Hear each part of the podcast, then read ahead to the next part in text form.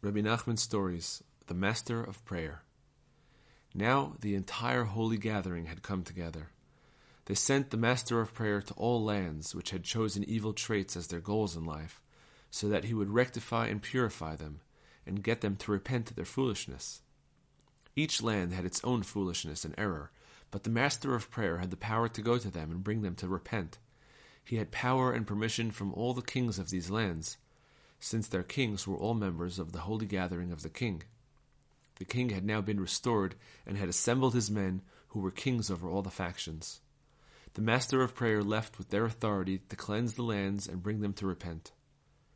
The mighty warrior spoke to the king about the people in the land which had fallen into the worship of wealth. The warrior said to the king, I heard from you that the only way to release those who are immersed in the worship of the lust for wealth is through the path that I have to the sword. That is true, replied the king. The king then told the mighty warrior that on the road to the sword there is a path to the side.